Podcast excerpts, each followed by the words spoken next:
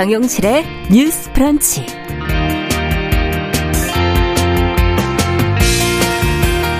안녕하십니까 정용실입니다. 어린이와 청소년이 성에 대한 호기심을 갖고 성적 경험을 하는 나이가 점점 어려지고 있습니다. 그런데 여기에 뒤따라야 할 성교육이 올바르고 정확하게 이루어지지 않고 있다는 지적이 나오고 있는데요. 자, 구체적이고 사실적인 내용을 가르치면 외설적이다. 뭐 아이들이 따라할까 걱정이다. 라고 하면서 학부모들 반대에 부딪히는 일도 많다고 합니다. 자, 주간 똑똑똑에서 우리나라 성교육의 문제점 같이 한번 생각해 보겠습니다.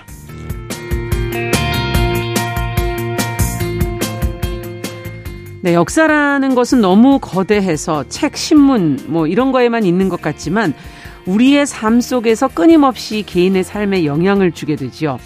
뭐 이산가족의 문제, 제주 4.3 당시에 희생된 사람들을 떠올려 보면은 바로 알 수가 있는데요. 역사와 사상 가운데 놓인 가족의 삶을 섬세한 다큐로 만들어 온 양영희 감독의 새로운 작품 수프와 이데올로기가 최근 개봉해서 관심을 모으고 있습니다. 어머니의 삶과 기억을 통해서 4.3과 제일조선인의 삶을 다시 한번 생각해 보게 하는 작품이라고 하는데 오늘 초대석에서 양영희 감독 모셔보도록 하겠습니다. 자, 10월 21일 금요일 정용실의 뉴스 브런치 문을 열어보죠.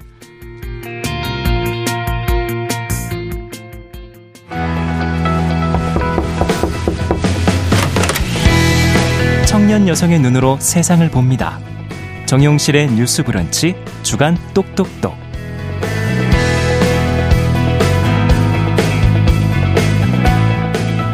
네, 정용실의 뉴스 브런치가 청취율 조사의 계절을 맞아서 지난주에 이어서 오늘도 삼행시 100일장을 가을 끝나기 전에 저희가 또 열어보겠습니다. 자, 오늘의 삼행시 주제가 좀 어렵습니다. 지난주도 어려웠죠. 제 이름이 어려워요. 정용실. 네, 근데 오늘은 더 어렵습니다. 브런치, 브런치. 아, 이건 어. 저는 못 찍겠다. 어렵다. 네. 재미있는 삼행시 지어서 보내주시면, 샵 9730 문자로 보내주시면, 25분을 뽑아서 저희가 모바일 커피 쿠폰을 보내드리겠습니다. 대신에 이 샵 9730은 짧은 문자가 50원, 긴 문자, 사진 첨부는 어, 100원이 부과된다는 것도 잊지 마시기 바랍니다. 자, 당첨자는 오늘 방송이 끝나고 오후에 저희가 이 프로그램 홈페이지 게시판에 올려놓겠습니다. 어, 직접 확인하시면 좋겠습니다. 자, 주간 똑똑똑으로 시작을 하죠. 어, 사회 현상에 대한 청년 여성들의 생각을 귀 기울여 들어보는 시간인데요. 오늘도 두 분 모셨어요. 계간홀로 이진송 편집장 어서 오세요. 안녕하세요. 네, 청소년 페미니스트 네트워크 위티의 최유경 활동가 어서 오세요. 안녕하세요. 네, 두 분도 혹시 백일장 지금 아무 말도 못 하시겠죠. 네. 브런치. 브런치 진짜 어려워. 어렵죠. 런이 관건인 것 같네요. 어. 치도. 네. 아, 두 분이 굉장히 힘들어 하시는 모습을 보면서 이번에는 많이, 25분이 겨우 들어오지 않겠나. 이런 생각이 들기도 하네요. 자, 그러면 여러분들은, 어, 삼행시도 생각하시면서 방송 같이 들어 주시면 되겠습니다. 자, 오늘은 이 성교육에 대한 얘기를 해 보자고 했어요. 학교에서 진행하는 성교육 내용이 매번 이렇게 뭐 기사화가 많이 돼요. 음. 학부모들이 뭐 문제 제기를 했다 이런 내용들이 많이 나오는데 자, 그렇다면 성교육은 도대체 어떻게 해야 되는 걸까 음. 하는 그런 생각도 들고요. 어, 지금 어 예전의 성교육과 또 지금은 그러면 또 어떻게 차이가 나는 건가? 무엇이 정말 필요할까 이런 생각도 해보게 되거든요. 먼저 두 분의 성교육 받았던 경험을 먼저 좀 들어보면서 세대 차이가 어떻게 나는지. 네. 먼저 이진성 편집장님이 그래도 저보다 저랑 조금 가까우시니까. 네, 제가 이제 성교육이라는 걸 처음 받기 시작할 때가 거의 20년 전, 그렇죠. 25년 전 정도기 네. 때문에 이제 90년도에서 음. 2000년대 초반이라고 할 수 있는데요. 학교 다닐 때 받았던 성교육이라고 하면 정말 아주 원론적인 수준의 이제 뭐 정자와 난자와 만남 아기가 음. 생긴다, 2차 성징이 시작되면 몸이 이렇게 변한다라는 정도의 정 정보에 아. 그쳤고요. 제가 아무래도 또 그 미션 스쿨 기독교 중학교 학교? 출신이어가지고 네. 어, 중학교 때 받았던 성교육은 성교육이라기보다는 혼전 순결의 중요성을 음. 강조하는 아, 학교에서 마련한 거니까. 네 그런 네. 것들이 굉장히 컸어요. 그래서 뭐 어. 뭐 몸을 소중히 해야 된다. 음. 뭐 여자는 자기 몸을 지킬 줄 알아야 된다. 이런 것들을 가르치고. 그건 저희 때랑 비슷한데요. 네, 어. 그리고 사실 그렇게 2000년대 초반이라고 해서 뭔가 이렇게 크게 막 혁신적이진 않았는데 네. 순결 서약식 이런 것도 아, 정교생을 대상으로 한 하는 이런 건 안 했는데 네, 그런 일도 음. 있어서 성교육이라고 하는 것들은 이제 아무래도 양질의 내용을 공교육을 통해서 받았던 음. 기억은 없습니다. 그렇군요. 음. 주로 혼, 순결에 관한 교육을 했었다. 어떠세요? 어, 최경 활동가가 그래도 더 젊으시니까. 제가 처음 성교육을 받은 건 한 10년 전? 비교적 10년 전. 어, 최, 비교적 최근인데요. 어, 굉장히 최근인데 네. 사실은 근데 저도 막 되게 졸거나 그러니까 아 성교육 한다고 하면 아 야, 자는 시간이다 약간 이렇게 얘기하거나 아니면 약간 야유하거나 아, 뭔가 이렇게 뭘 야유할 게 있습니까? 그러니까 뭔가 어떤 우리가 느꼈을 때 야한 얘기라고 생각했을 아. 때 어떤 좀 어린 사람들에게는 그것이 좀 거부감이 드는 어떤 내용들이 맥락, 네, 내용들이 있었던 것 같아요. 아. 그래서 그럴 때 그냥 그냥 우 약간 이런 아. 야유를 하기도 하고 좀 그런 장면들이 기억에 남고요. 그나마 좀 가장 기억에 남는 건 좀 바나나에 콘돔을 씌워보는 체험을 최근에 기사가 있었던 네, 거 아닙니까? 맞아요. 그래서 그, 그걸 할 때 콘돔이 너무 미끌미끌했던 기억. 그 윤활유 같은 것이 굉장히 미끌미끌했던 기억. 근데 어. 이것은 좀 비교적 제가 최근에 성교육을 받기도 했고, 제가 또 공교육이 아니라 대안학교를 나와 가지고 아. 좀 비교적 가능했던 좀 체험이지 않나 싶기도 합니다. 이게 학교 분위기에 따라서도 그러니까 좀 많이 그쵸? 차이가 나는 네, 네, 네. 말씀이시군요. 두 분 지금 말씀은. 어쨌든 이 성교육 수준을 따져 본다면, 어, 배운 게 도움이 되십니까? 어, 학교에서 배웠던 거라고 생각하면 그런 것들이 도움이 됐던 적은 없거나 기억이 나지 않고요. 오히려 따로 이제 뭐 사주셨던 성교육 책이라던가 책, 네, 그리고 친구들, 언니들과의 대화에서 아름아름 알게 된 것들이 오히려 거의 전부지 않았나라고 아, 생각을 합니다. 네, 어떠셨어요? 저도 비슷한데 저는 좀 아무래도 계속 맨날 잤던 기억들 성교육 시간에 아. 잠자고 그냥 집중 안 하고 이랬던 기억이라서 그것 외에는 사실 딱히 기억에 남는 것이 성교육으로는 그렇죠. 별로 없는 그 시간을 학생들이 의미 있게 생각하지 않는다는 네, 말씀이세요 지금. 어, 3582번님께서도 지금 청소년 교육 전공자라고 글을 올려주시면서 성교육이 청소년한테 중요한 건 알고 있는데 어떻게 시켜야 될지 음. 그게 어떻게 해야 될지 바람직한지 알 수가 없고 음. 어 이 인성교육만큼 뭔가 바람직한 대책이 좀 나와야 되는 거 아닌가 이렇게 음. 지금 본인이 답답해서 지금 답답해하시면서 글을 올려주셨거든요. 오늘 그런 부분도 좀 같이 한번 젊은 네. 감각으로 얘기를 좀 해봤으면 좋겠는데요. 네.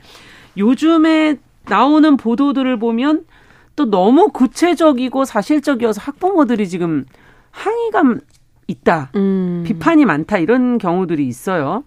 어, 앞서 얘기해 주신 바나나와 콘돔 이것도 음. 거센 항의가 음. 2년 전이었었나요? 음. 있었던 걸로 기억을 네. 하고 그 외에도 청소년 문화센터의 정액 체험이 포함된 무슨 성교육 프로그램 취소된 적이 있고 어, 외설적이다 이런 반응들이 많이 나오는데 어떻게 음. 보십니까? 지금 이런 최근에 변화되는 이런 어, 성교육 문제가 있는 건가요?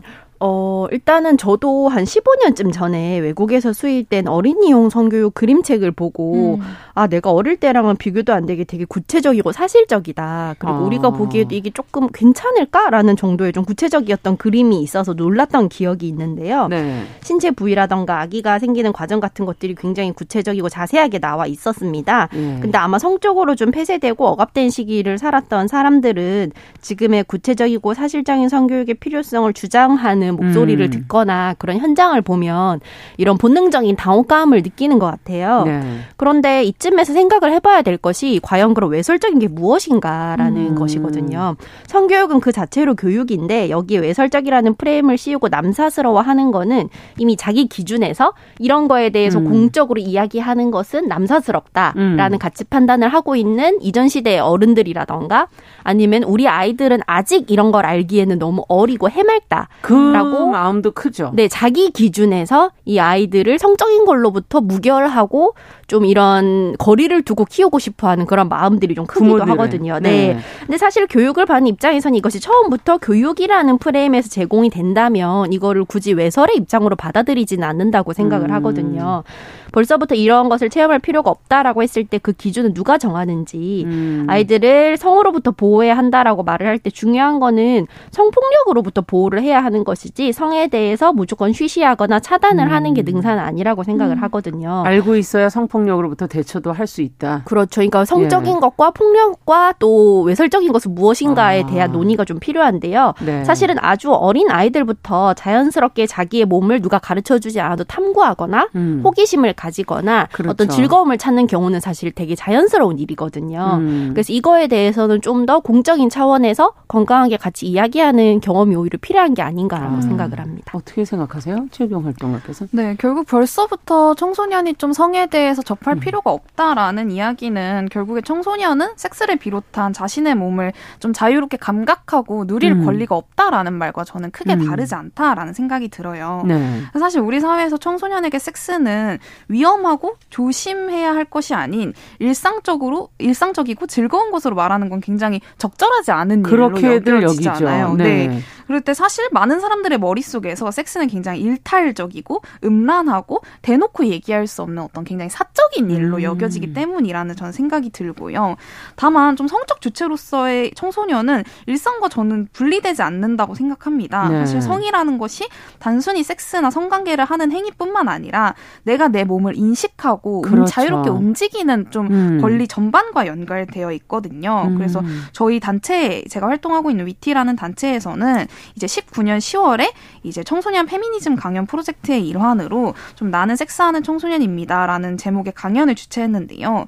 당시에 좀 이 강연은 자신의 욕망과 감각을 인식할 수 있는 대안적 성교육을 음. 만들겠다라는 취지로 좀 기획이 됐었는데요. 네. 근데 사실은 이 강연의 제목이 공개되자 이제 각종 종교 단체나 학부모 단체에서 이제 담당자의 연락처로 굉장히 무분별한 협박 문자와 이제 민원 아. 문자란 같은 것들이 쏟아졌어요. 그래서 당 시에 왔던 문자의 내용은 대체로 뭐 아이들에게 동성애 교육하지 마라. 혹은 아이들에게 음란한 섹스를 조장하지 마라. 라는 아. 시기였는데요. 그래서 이런 문자는 사실은 우리가 청소년의 섹스 혹은 섹스 그 자체를 무엇으로 음. 좀 상정해 왔는지를 좀 드러내는 것 같아요. 음. 그래서 이 해당 강연을 진행하신 연사분께서는 이러한 상황에 대해서 어, 이런 질문을 좀 남기셨는데요. 섹스는 어째서 포르노와 혼동되는가? 우리는 아.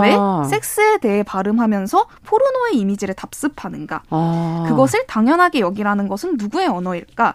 뭐 이런 질문들을 남겨주셨는데요. 네. 사실은 이쯤 돼서는 좀 우리는 왜 포르노와 섹스를 동일시하고 있는지에 대한 질문이 좀 필요한 때가 아닌가라는 생각이 듭니다. 그러네요. 어, 지금 어떤 용어나 개념에 대해서 생각하고 있는 것들이 과연 어떠냐에 따라서 그걸 대하는 태도들이 달라질 수 있다라는 음. 그런 지적이신 것도 같은데 그렇다면 공교육을 통해서 사실적이고 구체적으로 어떤 것을 성교육을 받아야 한다고 보시는지, 음. 어, 그리고 그 이유는 또 어디 있다고 보시는지, 음. 조금 얘기를 들어보죠, 두 분. 네, 우선 구체적이고 사실적인 성교육에 반대하는 입장에서는 이걸 모방하거나 혹은 쓸데없이 호기심을 자극해서 네. 조숙한 성 경험이나 성폭력으로 이어질 수 있다라고 걱정을 하는데요.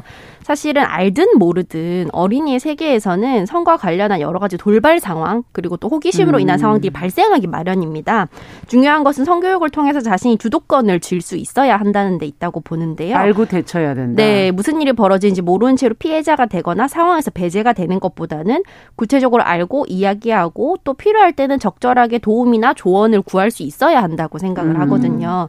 그리고 아까 그 의견 주신 분 말씀처럼 각 교사가 이제 성교육 필요성에 대해서 인식은 하고는 있는데 어떤 방식으로 교육을 하는 그렇죠. 것이 적절한지 이런 것들에 대한 가이드라인이나 교사를 교육하는 것들이 또 없기 거죠. 때문에 네. 이게 또 개인의 판단이나 가치관에 달려 있는데 아. 사실적이고 구체적이라는 내용의 성교육이 필요하다고 했을 때 이런 어떤 교육자들에 대한 적절한 교육이나 가이드라인이 음. 이루어지지 않을 경우에는 또 오히려 이제 잘못된 형태로 부작용이 발생할 수도 있거든요. 예. 그래서 교사들이 또 어떤 방식으로 어떻게 적절하게 성교육을 할 것인지에 대한 것도 네, 사실은 예, 전체적인 차원에서 접근이 음. 좀 필요하다고 생각을 해요. 네, 음. 어떻게 보세요?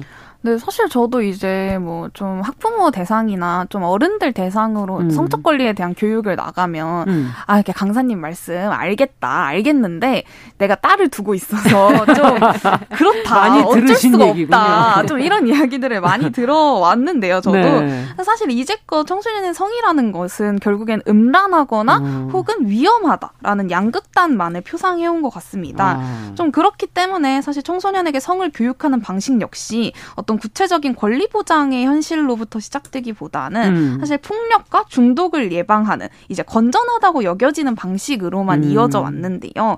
하지만 사실 이러한 방식은 오래전에 실패했다고 말해도 크게 다 괜찮을 것 같습니다. 음. 그래서 사실 청소년은 이미 성적 주체로서 다양한 경험을 하고 있고 있고 사실 통제와 차단에 기반한 사회 시스템 속에서 청소년은 성적 권리를 이미 침해받고 있는데요. 음. 이를테면 청소년들이 뭐 모텔 등에 출입할 권한이 없어서 뭐 비상구나 룸카페 등 굉장히 위험하고 불결한 공간에서의 섹스를 이어간다거나 혹은 청소년에게 특수형 콘돔을 불허하는 제도는 좀 청소년의 콘돔 사용 률 자체를 굉장히 낮추는 음. 피임 피임을 좀 낮추는 결과를 낳는데요. 사실은 청소년이 그리고 사후 피임약이 필요해서 뭐 응급실에 가도 보호자 동의가 있어야만 처방이 가능한 현실 같은 것들이 분명히 존재하고요. 아. 그리고 최근에 출시된 좀 비대면 약 배달 서비스 업체에서는 사후 피임약에 이제 나이 규제를 지정하겠다라고 아. 발표를 하면서 좀 논란이 됐었는데요. 사실 이러한 규제 속에서 청소년들은 섹스와 피임에 대한 권리 전반을 박탈당하고 하지만 사실 성에 대해서 이미 경험하고 실천하는 청소년의 삶과 관계 맺지 않은 채 사실 바람직한 청소년 음. 상을 규정하고 그에 따른 규제와 금지만을 모색할 때 사실 이 청소년의 성적 권리를 규제하려는 이 실패라는 것은 거듭될 수밖에 없다라고 음. 좀 느껴집니다. 네. 자, 그렇다면 우리가 청소년은 물론이고 이제 기성세대 이제 성에 대한 인식 얘기까지 해 주셔서 결국은 성에 대한 인식이 뭔가 좀 정상적이지 않고 좀, 음, 저희가 왜곡돼 있는 부분이 음. 많기 때문에 아까도 이제 뭐 그걸 포르노로 우리가 여기 있는 경우도 있지 않냐 이런 지적도 해주셨고 성범죄가 빈번한 것도 사실은 그런 인식의 문제에서부터 시작이 돼서 교육이 뭐 제대로 안 돼 있고 이러다 보니까 또 그에 대한 어떤 영향이 아닌가 이런 생각도 음. 드는데요. 어떻게 보세요, 이 부분은? 인식의 문제 어. 그리고 또 교육의 그 잘못된 교육. 음. 네. 네, 아까 그 최유경 활동가 말씀해주신 것처럼 이제 섹스와 포르노로 구별하지 못하는 음. 것처럼 성폭력과 성행위의 구별도 굉장히 모호한 사회이기도 하거든요. 음. 최근에는 미디어를 통해서 무분별하게 성적으로 과장되거나 왜곡된 컨텐츠나 문화 인식을 받아들이기 쉬운 환경인데 네. 사회 문화적인 인식으로 성은 그저 자극적이고 어딘가 말하기 꺼려지는 것이라고 받아들여지는 가운데 음. 음란물이나 또 불법적인 콘텐츠를 통해서 성은 야하거나 일탈적인 걸로 인 음. 인식하는 그런 좀 음. 이중적인 상황이 동시에 진행이 되고 있거든요. 성교육에서 가장 중요한 것 중에 하나가 이제 자기 결정권과 타인의 신체나 권리를 침해하지 않는 것이 음. 되게 중요한데 이런 것들이 자연스럽게 이루어지지 않으니까 성폭력과 놀이, 성폭력과 성행위의 구별이 모호한 채로 가해를 하거나 피해를 겪어도 인식하지 못하는 경우가 많은 것이 좀 가장 큰 우려 중의 하나고요. 네. 말씀해 주신 것처럼 청소년 피임 문제도 사실은 되게 큰 문제입니다. 네. 청소년의 성행위를 금지하는 규범 속에서 적극적으로 피임 방법을 익히거나 실천하기 어려운 상황이거든요. 음. 그래서 사실 콘돔을 구입하기 어려워서 뭐 말도 안 되는 대체품 같은 경우를 사용을 할 때 사실은 몸에 어떤 상처를 남길 수 있는지 음. 이런 것들이 피임 효과가 얼마나 있는지 이런 것들에 대한 정보는 사실 많이 차단되어 있는 음. 현실이거든요. 그래서 이런 문제가 좀 아무래도 이렇게 쉬쉬하는 가운데 그로 인한 위험 부담 같은 것들은 당사자들이 오롯이 짊어지고 있는 게 음. 아닌가라고 우려가 됩니다. 네. 최경 활동하겠어요. 네. 청소년들은 사실 본인들이 콘돔을 살 수 있다라는 현실조차도 잘 모르거든요. 그럴 때 법적으로 사실 청소년 청소년들은 특수형이 아닌 일반형 음. 콘돔은 살 수 있는데요. 근데 사실 성에 대한 보호주의가 이제 사회에 만연하다 보니 법적으로 허용된 일조차 좀 사회적 어가, 음. 억압으로 하기 힘든 현실들이 있습니다.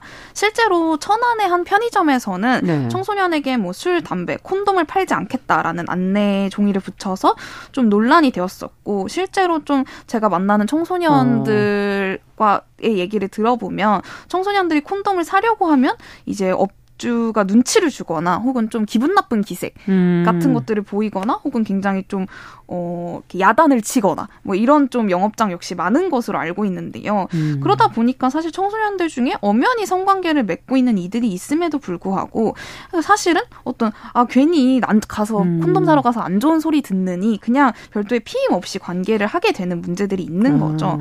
게다가 좀 앞서도 말씀드렸지만 좀 헤테로 삽입 섹스라는 기준에 맞춰서 모든 것을 가르치고 있기 때문에 음. 더 이상 상상하지 못하게 되는 좀 정상성 바깥에 다양 하고 즐거운 섹스의 방법들이 좀 놓치고 음. 있지 않나라는 생각들이 듭니다. 지금 최종옥님께서 성이라는 것을 너무 아이를 갖기 위한 것으로만 생각하고 음. 교육하는 건 음. 아닌가.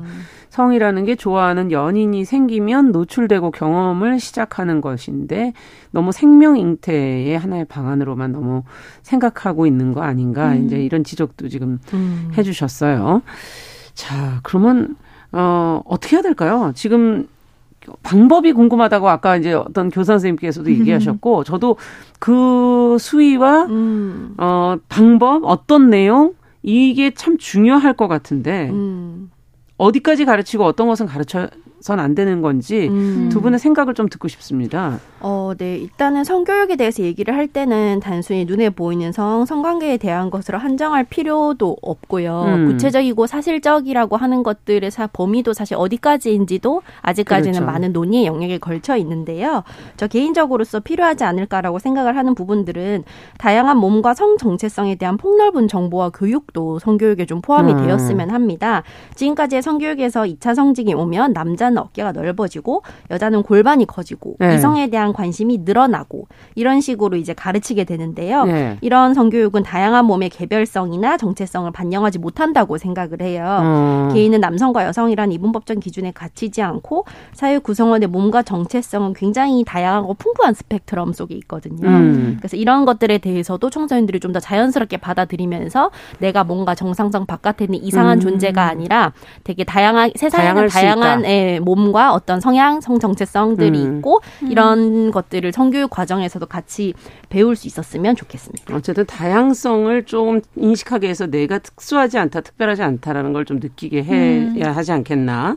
어떻게 보세요? 네, 청소년들은 사실 섹스가 위험하다는 것 외에도 즐거울 수 있다라는 사실 역시 저는 알 수 있어야 된다고 생각합니다. 음. 그러니까 섹스가 즐거울 수 있다라는 것을 알았을 때 비로소 자신의 기준에서 즐겁지 않은 섹스, 음. 폭력을 닮은 섹스를 알아챌 수 있기 때문인데요. 아. 그렇기 때문에 사실 우리에게는 좀 유구하게 이어져 온 그 안 돼요, 싫어요, 하지 마세요를 넘어서지 못하는. 아, 그건 예전에 많이 들었던 네. 것 같네요. 그런 기존의 음. 성교육이 아니라 사실 성과 재생산 권리를 포함하는 어떤 권리적 관점의 포괄적 성교육이 필요하다라는 생각이 드는데요. 네. 사실은 포괄적 이 포괄적 성교육이라는 것은 인권으로서의 교육받을 권리 그러니까 아. 즉 교육 받는 사람과 제공하는 사람 역시 모두 주체로서 인정받고 때로는 갈등하면서 기존의 규범을 비판하고 대안을 찾아나가는 과정을 포함하는 교육이라고 생각합니다. 네. 이제 노동인권 교육 같은 것들이 노동자로서의 주체성을 가지고 갈등 관계를 이해하며 부당한 억압에 맞서는 과정을 표, 이제 포함하는 것처럼 음. 사실 성교육 역시 그런 좀 점을 새삼 강조할 필요가 있지 않나라는 음. 생각이 듭니다. 네.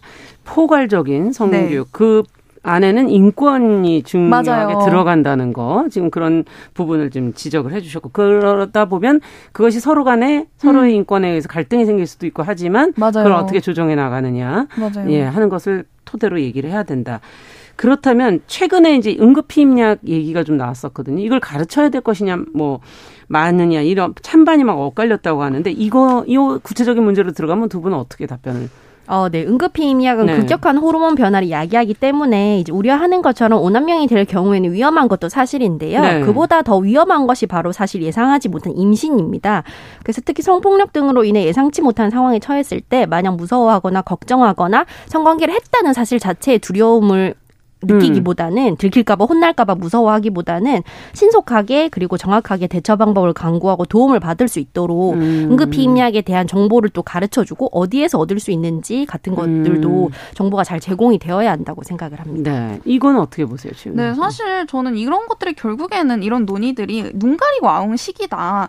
사실은 섹스하고 있는 청소년들이 분명히 있는데 없다고 예. 말하면 사실 없어지지 않잖아요. 있는 사람들이. 어. 그래서 그럴 때 구체적인 현실과 권리를 인정하고 거기서부터 청소년들을 권리의 주체로서 보호할 방안을 찾아야 한다라고 생각합니다. 네. 지금 한민수님께서 저희 학생 아마 교사분이신 음. 것 같아요. 아, 아이들은 솔직하게 다 터놓고 가르치다 보니까 이상하게 음흉하게 생각하지도 않고 하지 음. 마라가 아닌 피임을 잘해라 이렇게 말을 해주신다고 음. 좀 얘기하셨고요. 솔직하게 배운 아이들이 호기심이 도리어 덜하다. 음, 안 그러면 더 호기심이 생긴다. 맞아요. 이런 지적도 해주셨습니다. 아, 현장에서 지금 고민들이 정말 많으시구나 걸 다시 한번 느낄 수 있었고요. 주간 똑똑똑 오늘은 우리나라의 성교육의 문제점과 변화 방향을 젊은 분들과 함께 같이 한번 고민을 해봤습니다. 청소년 페미니스트 네트워크 최유경 활동가 계간홀로 이진송 편집장 말씀 잘 들었습니다. 감사합니다. 감사합니다. 고맙습니다. 네, 정용실의 뉴스 브런치 1부 마치고 잠시 후에 돌아오겠습니다.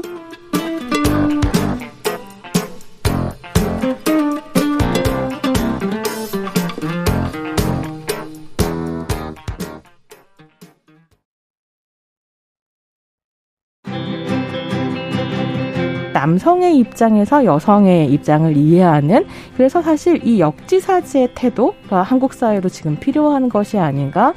그 어떤 사람들은 삼루에서 태어났으면서 자신이 삼루타를 친 것처럼 생각하며 살아간다라는 음. 말이 있어요.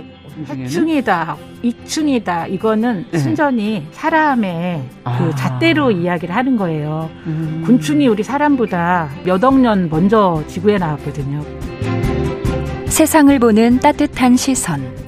정용실의 뉴스 브런치. 네, 정용실의 뉴스 브런치 듣고 계신 지금 시각 11시 31분 향해 가고 있고요. 저희 삼행시 100일장 어 마지막 이제 날입니다. 도착한 문자들이 꽤 있는데요. 어, 이 어려운 것들을 많이들 잘 하시네요. 대단하세요. 브런치 가지고 저희가 지금 삼행시 만들어 올려달라고 했는데, 윤희용님, 브라보 런치에 치맥한다. 와. 야, 대단하신 분들 진짜 많으시네요. 7723번님, 브랜드 운동화 나도 갖고 싶어요. 싸구려 신는다고 애들이 놀려요. 아이가 말했다. 런닝화 저거 갖고 싶어요. 저거 신고 애들한테 자랑할래요. 치밀하게 파고드는 아이의 한마디 한마디에 난 말할 수가 없었다. 그저 미안했다. 이렇게 적어주셨네요. 자, 참여해 주시기 바랍니다. 방송 끝날 때까지 참여해 주시고 입상자 발표는 오후에 저희가 홈페이지 공지사항에 올려두도록 하겠습니다. 확인해 주시기 바랍니다. 자, 이제는 금요일 저희가 초대석 시간입니다. 다양한 분야에서 활동하는 여성들 모시고 있는데요. 앞서도 좀 안내를 해드렸지만 오늘 모실 분은 아마 다큐멘터리를 좀 많이 보신 분들이라면 익숙한 이름일 수도 있겠습니다.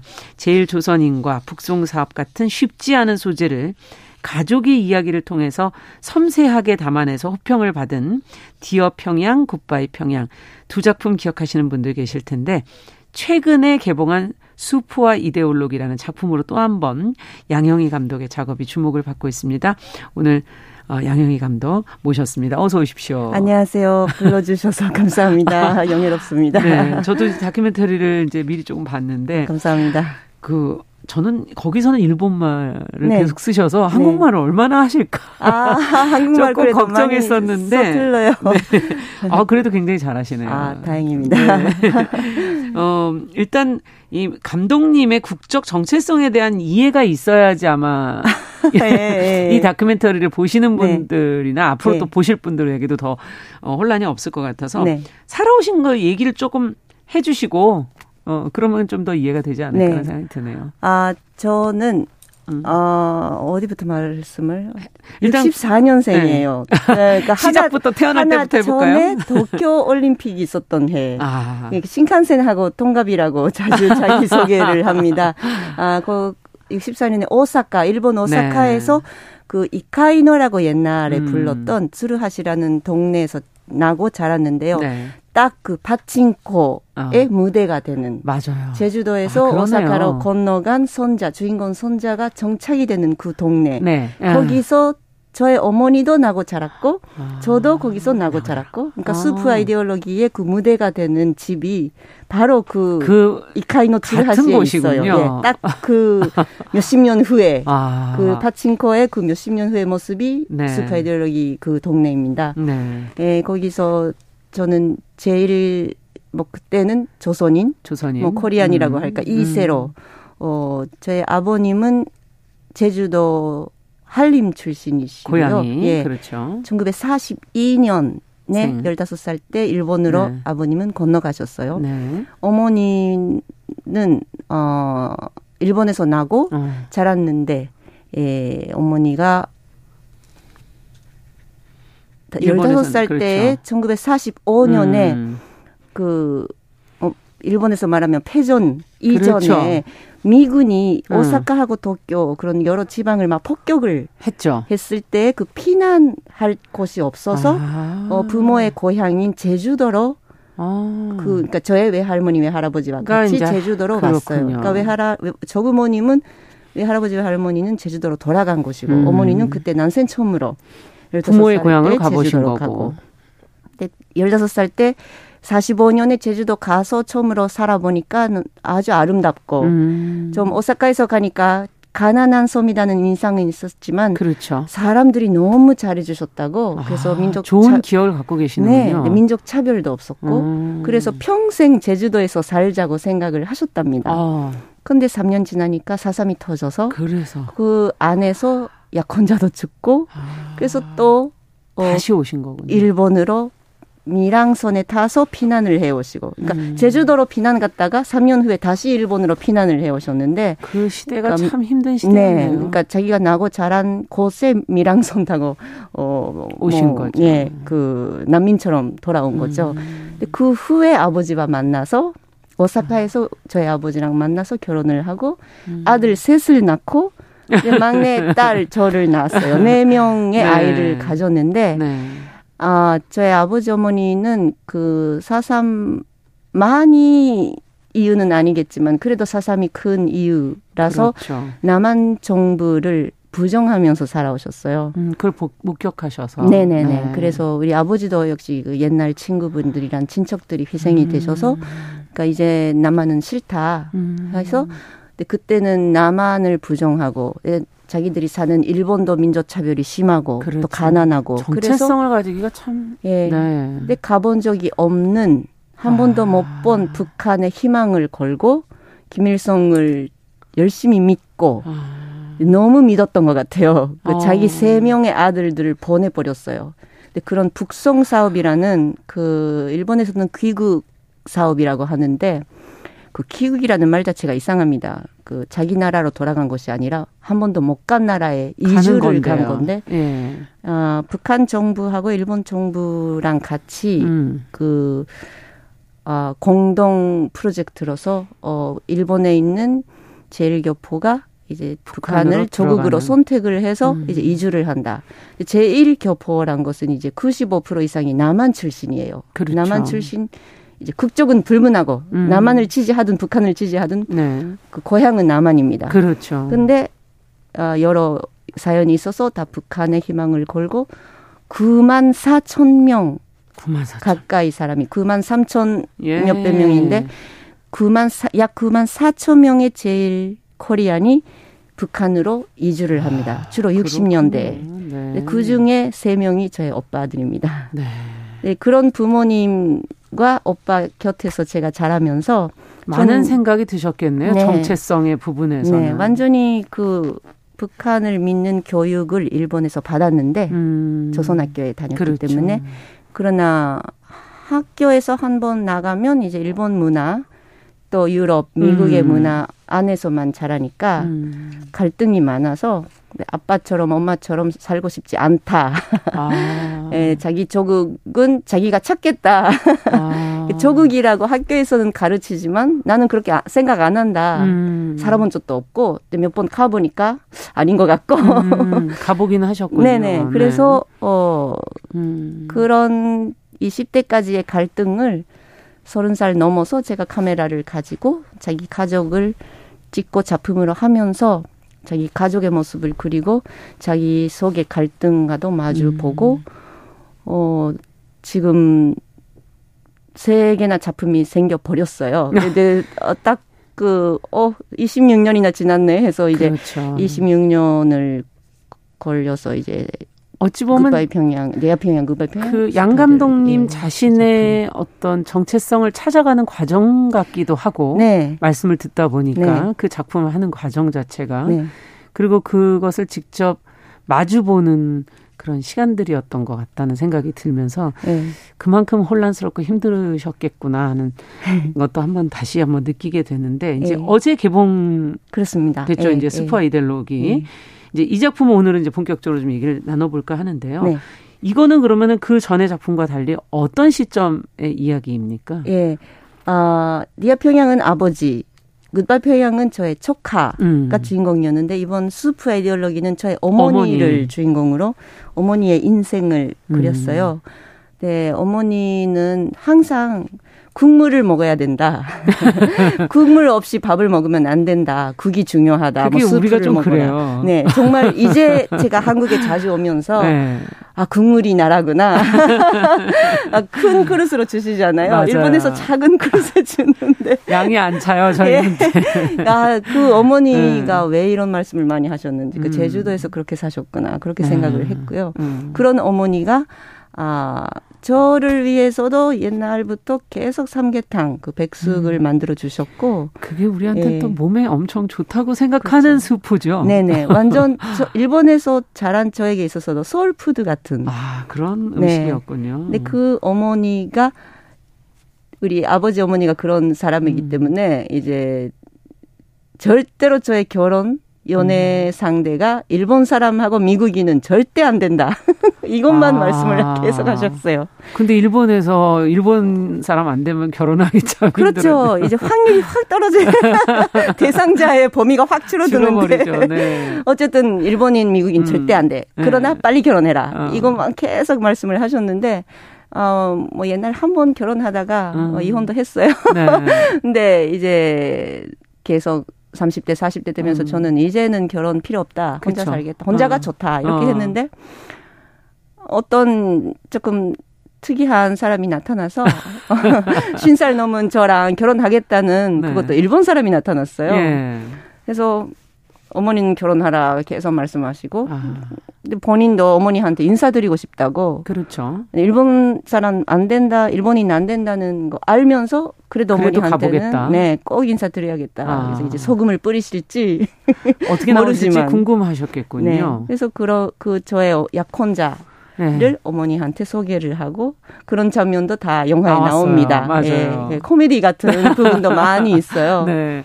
네, 그 어머니가 남성분이 네. 굉장히 어머니한테 잘하시더라고요. 아 저도 나이 차이도 아 네 아주. 연하입니다. 네, 네 열. 12살인가 13살인가 네. 예. 잊어버리셨어요? 네. 네. 그런 어머니가 네. 어 뜻밖에도 음. 일본인의 그 사위가 되는 그 사람한테 그 삼계탕을 끓여주고 원래 사위한테 삼계탕 끓여주는 거거든요. 예, 저도 나중에 음. 알았어요. 그, 그 사람이 우리 집에서 삼계탕 맛있게 먹고, 음. 그래서 뭐, 저의 지금 남편입니다만, 들어간 후에, 도쿄에 돌아간 후에 어머니한테, 어머니, 어, 일본인 음. 안 된다 하시면서 왜 그렇게 하셨어요? 하니까, 아. 그 씨암탉이라는 게 있다. 네. 이렇게 저한테 배워주시더라고요. 그 그렇죠. 그 사위 되는 사람이 처음으로 집에 올 때 그렇게 딱 스프를 네. 끓여주는 거라고 아. 너무 놀랬어요. 진짜 환영을 하셨네. 그렇죠. 아니 신살 넘은 딸을 받아주는 사람이 그, 그 외에 딸 어디 있겠어? 하는 네. 어머님의 마음은 결국은 딸의 행복이었군요. 네. 예. 근데 그런데 그런 어. 어머니가 몇십 년을 품고 계셨던 비밀이라고 할까요? 음. 그 사삼의 음. 체험 생존자로서의 그런 아. 증언을 하시기 시작을 합니다. 아. 그러니까 그런 가족 드라마 같은 부분하고 음. 어머니가 사삼 이야기를 하시는 경험들. 부분하고 또 우연하게 어 2017년에 문재인 대통령이 예. 그 소위 말하는 조선 극적 사람도 음. 남한에 좀 입국을 시키겠다 이렇게 음. 하셔서 우리 어머니를 모시고 저랑 남편이랑 2018년에 4.3 음. 70주년 기념 추모식에 예, 제주도로 그 참석을 하는 그런 예. 장면들까지 이어집니다. 어머니 마음이 참, 아, 정말 꼭 가보고 싶으신 마음도 있었을 것 같아요. 예, 어. 오랫동안 한국을 부인을 하셨고, 예. 한국은 잔인해, 이렇게 하셨지만, 어, 계속 사삼의 이야기를 하시면서, 예, 가, 가보고 싶다고. 근데 제가 정말 한국이 변했다. 이제 아. 민주화가 되고 음. 사삼도 이제 조사를 하고 있고 음.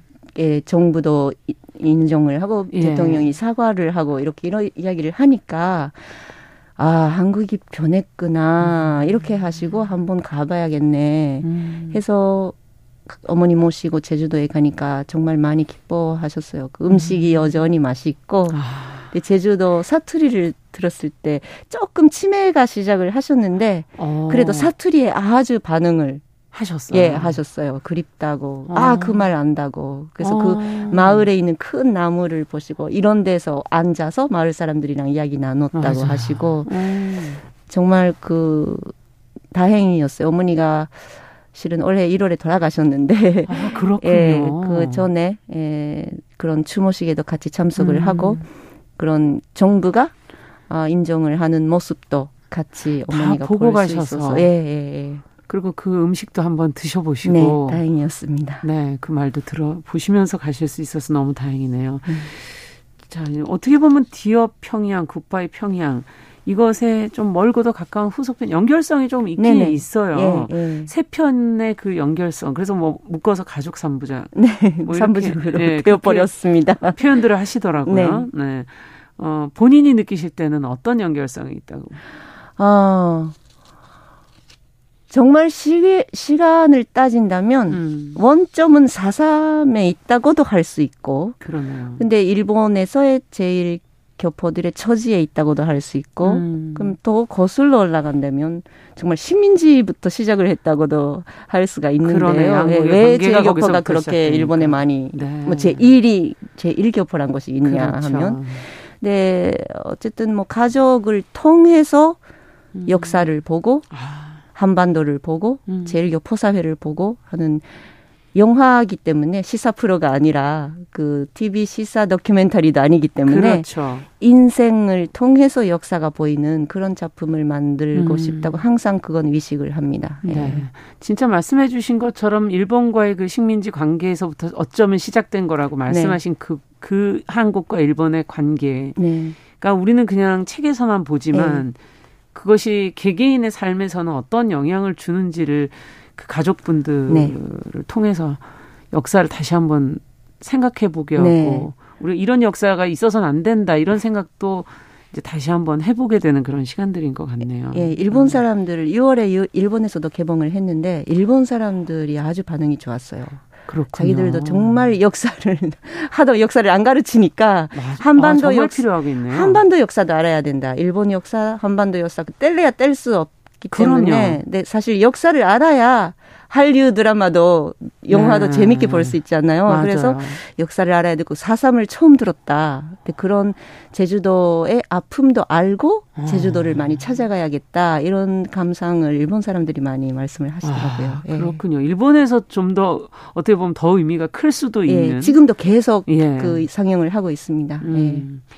근데 어머님께서는 그렇게 힘들었던 이야기들을 왜 그동안에는 안 하고 계시다가 예. 하시게 됐을까? 그동안 왜 안 하셨을까? 그 아, 답답함을 네. 그래도 가, 어떻게 보면 딸이고 가까운 가족에게 네. 쭉 힘들었던 얘기를 나이가 드시면 또 하시는 경우들이 있잖아요. 네. 그 니아 평양, 굿바이 평양의 그 이전에 작품들을 만드는 그 동안에도 어머니에게 어머니 어머니 일본에서 나고 자랐 다 하는데 그 제주도에 안 가봤어요? 음. 물어보니까 안 가봤다고 하셨어요. 제주도에 가본 적 없다고. 그래서 오. 가보고 싶으세요? 하니까 어 조금 있었어. 음. 어 언제 있었던데요? 하니까 어 그때 그때 뭐 잊어버렸어. 묻지 마. 근데 제주도는 아. 뭐 복잡해. 그래서 옛날 잊어 이야기 다 잊어버렸어. 이렇게 하시다가 조금씩 그 제가 이제 한국에 이제 저는 지금 한국 국적이에요. 가족이 국적이 틀, 다릅니다. 그러면 다, 다 다르군요. 네. 그러니까 어머니 저 남편 세 명으로 그 사삼 추모식 갔는데 저는 한국 국적, 어머니는 조선, 소위 말 조선 국적, 아. 남편은 일본 국적이라서. 근데 사이좋게 밥을 먹습니다. 그런 영화고요. 네, 그러네요. 네. 어머니가 아, 처음에는 모른다. 다치지 음. 말라. 그 후에는 사삼은 특별히 무서운 일이니까 건드리지 말라고 하셨어요. 아, 그때 좀 뭔가가 있구나는 건 느끼셨겠네요. 그러니까 정말 무서웠던 거죠. 이제 18살에 그 사람들이 죽은 그 시신을 보면서. 시신이 쌓여진 것도 보셨고, 어, 제주도의 강물이 시냇가가 피로 빨갛게 물든 것을 아. 보셨고, 뭐 그런 걸 보면서 이제 쭉그 미랑선 타는 항까지 몇십 킬로를 걸으시고, 어, 너무 무서웠다고. 그래서 이제 삼촌이, 어머니의 외삼촌이 아주 잔인하게 학살되셨어요. 아. 그 이야기도 저에게 영화 음, 맨 앞에 시작에 나옵니다. 네, 그 맞아요. 삼촌이 학살된 그런 상황도 서, 설명을 하시고요. 그래서 이제는 너무 끔찍해서 그래서 그 사삼은 이제 전쟁도 다 끝난 후도 사람들이 말을 안 하니까 오사카에서 사삼 피난을 해서 오사카로 온 사람들도 이야기를 안 했어요. 서로. 오랫동안. 네. 그래서 이 영화를 보고 가족에게 자기도 사삼 생존자라는 이야기를 시작하신 제일 교포분도 계시더라고요. 아, 그만큼 네. 그때 겨우 살아서 살아나기 위해서 도망치고 그래서 살아남았기 때문에 그것을 말하고 무서워서도 마주볼 수가 네. 없었던 거군요. 네, 네. 그리고 네 어쨌든 어머니가 점점 이야기를 하시게 된 음. 계기는 뭐 딸의 호기심도 있지만 음. 우선은 제가 정말 한국이 변했다. 음. 이제 말씀하셔도 괜찮다는 이야기를 안심시키기 위해서 몇 번이나 음. 설명을 드렸는데 그것이 하나 아주 컸고 그렇군요. 그래서 조금씩 증언을 시작하시고 나가서는 저의 남편도 이야기를 듣고 싶어 하니까 음. 이제 일본 사람인 그 가족이 되는 어, 음. 사람한테 이야기를 하니까 어머니가 더 친절하게 구체적으로 설명을 하시고 아. 하니까 어머니가 사삼을 전하는 사람으로 어머니도 조금씩 예, 자각을 하시더라고요. 이제 자기는 어, 생존자 피해자만이 아니라 그 자기의 경험을 이제 후대들에게 전하겠다는 네. 그 각오를 하신 것 같이 보였어요. 네. 참 그건 굉장히 중요한 변화네요. 네, 네. 10년간 그래서 계속 찍었습니다. 아, 긴 세월이었군요. 네. 네.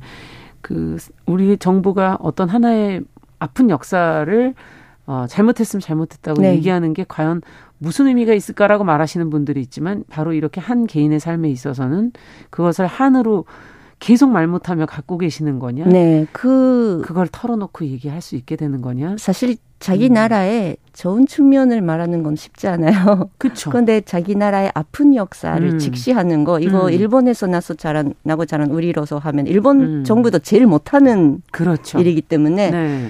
그 한국 정부의 그 태도는 아주 신선했고 음. 감동을 받았어요. 네. 그래서 어머니도 직접 자기가 사과를 받은 것 같은 느낌도 가지시고. 있었을 것이고, 예, 네. 그래서 아주 어 뭐라고 할까, 음. 뭐 영서라는 말도 이상합니다만, 음, 다 안고 싶다고 하셨어요. 아, 이제는 뭔가 마음 안에서 풀어지시고, 네, 네, 조금 해방이 네. 되신 거군요. 것 같은 다 이야기도 했고, 음, 그래서 자연스럽게 치매로 아. 되시면서 모든 기억을 잃고 가셨어요. 아, 거기까지 그렇군요. 영화에 나옵니다. 네. 예. 어쩌면 그걸 붙들고 계시느라 어 그걸 지켜오신 네. 걸 수도 있는데. 네, 네. 네. 그 다큐 초반에 보면 아버님께서 이렇게 노래하시는 장면 참 인상적이에요. 예, 예. 음.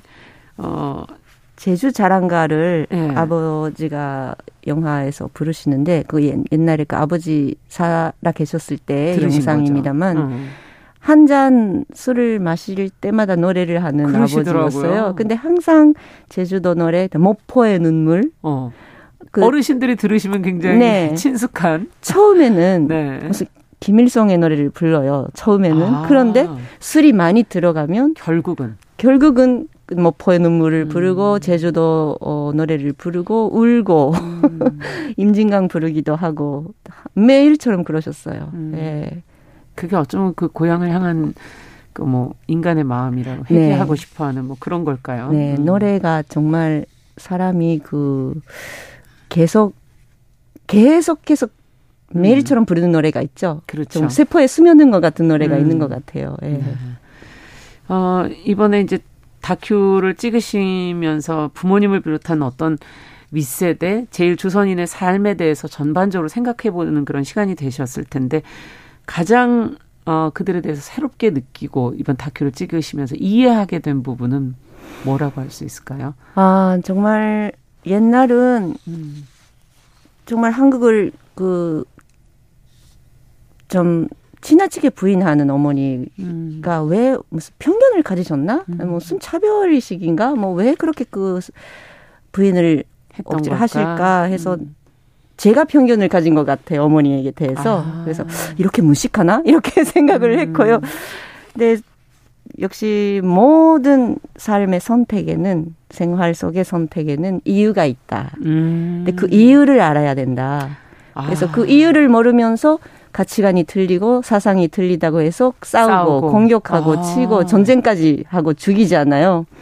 그 이유를 알기 위해서 서로가 소통을 해야 된다는 걸 아주 느꼈고 아. 그 이유를 아는 과정에서 자기도 발견하고 자기 가족도 발견하고 그러네요. 그러니까 같이 사니까 자기가 다 아는 것처럼 착각을 해버리잖아요. 그렇죠. 그 그래서 그 사람을 나는 안다. 네. 그러니까 우리 어머니 이런 사람이에요. 아빠 이런 사람이고 이렇게 쉽게 이야기는 하는데 과연 제가 엄마를 얼마나 알았을까 음. 아는 자기가 안다고 착각을 오랫동안 한 것 같다고 많이 반성을 하고 좀 사람이 겸손하게 된 것 같습니다. 아, 우리도 그게 참 중요하군요. 네. 상대의 그런 이유를 우리가 알아야 될 필요가 있는 거네요. 뭐 사실 음. 시간은 걸리긴 하는데요. 그렇죠. 매일 바쁜데 감독이시니까 또 그게 가능했던 거고. 네. 근데 그런 음. 여러 이야기가 세대 간에 그 아빠 엄마 왜 그렇게 음. 사셨어요? 할아버지 할머니는 왜 어, 이렇게 하셨어요? 음. 또 그런 이야기를 어, 젊은 세대들이 여쭤보면 좋을 것 같고요. 그러네요. 또 부모님이나 음. 아, 조부모님들은 또 아이 손자들에게 자신의 그 국가의 역사 이런 큰 이야기만이 아니라 한국이 이야기. 아니라 음. 자기가 음. 어떻게 힘드셨는지 예, 그런 생활 속의 이야기를 많이 서로 전해 주고 받고 소통이 음. 되면 그런 계기가 됐으면 합니다. 아, 시간이 너무 짧게 남았네요. 이제 한, 한 30초, 40초 정도 남았는데, 저희 마지막에 이렇게 가, 가족들이 그 역사적 사실도 있지만 같이 그 백숙 드시는 네. 스프 드시는 장면이 네. 가장 인상적인데 네. 뭔가 그런 거대한 게 있든 어쨌든 식탁 앞에서는 그런 거는 의미가 없는 것 같고 네. 뭔가 하나 되는 것 같고 따뜻하고 그렇게 느꼈거든요. 네. 뭐 밥을 먹는다. 음. 스프란 것은 밥, 음. 밥은 먹는다. 음. 살아간다. 같이 살아간다. 공존한다는 음. 뜻으로 제목을 달았어요. 그 어제 개봉일에 산문집도 나왔습니다. 네. 네 그것도 그 같이 봐주시면 네, 좋겠네요. 카메라를 끄었습니다 하는 음. 아, 산문집 영화에 담지 못한 얘기들을 많이 썼어요. 그것도 읽어주시기 네. 바랍니다. 네. 마음 산책에서 나왔어요. 네, 감사합니다. 자, 금요 초대석 다큐멘터리 슈퍼 이데올로기 그리고 책을 같이 내주신 양영희 감독과 같이 이야기 나눠봤습니다. 오늘 말씀 잘 들었습니다. 감사합니다. 감사합니다. 정용실의 뉴스 브런치 금요일 순서도 같이 인사드립니다. 전 다음 주에 뵙겠습니다. 안녕히 계십시오.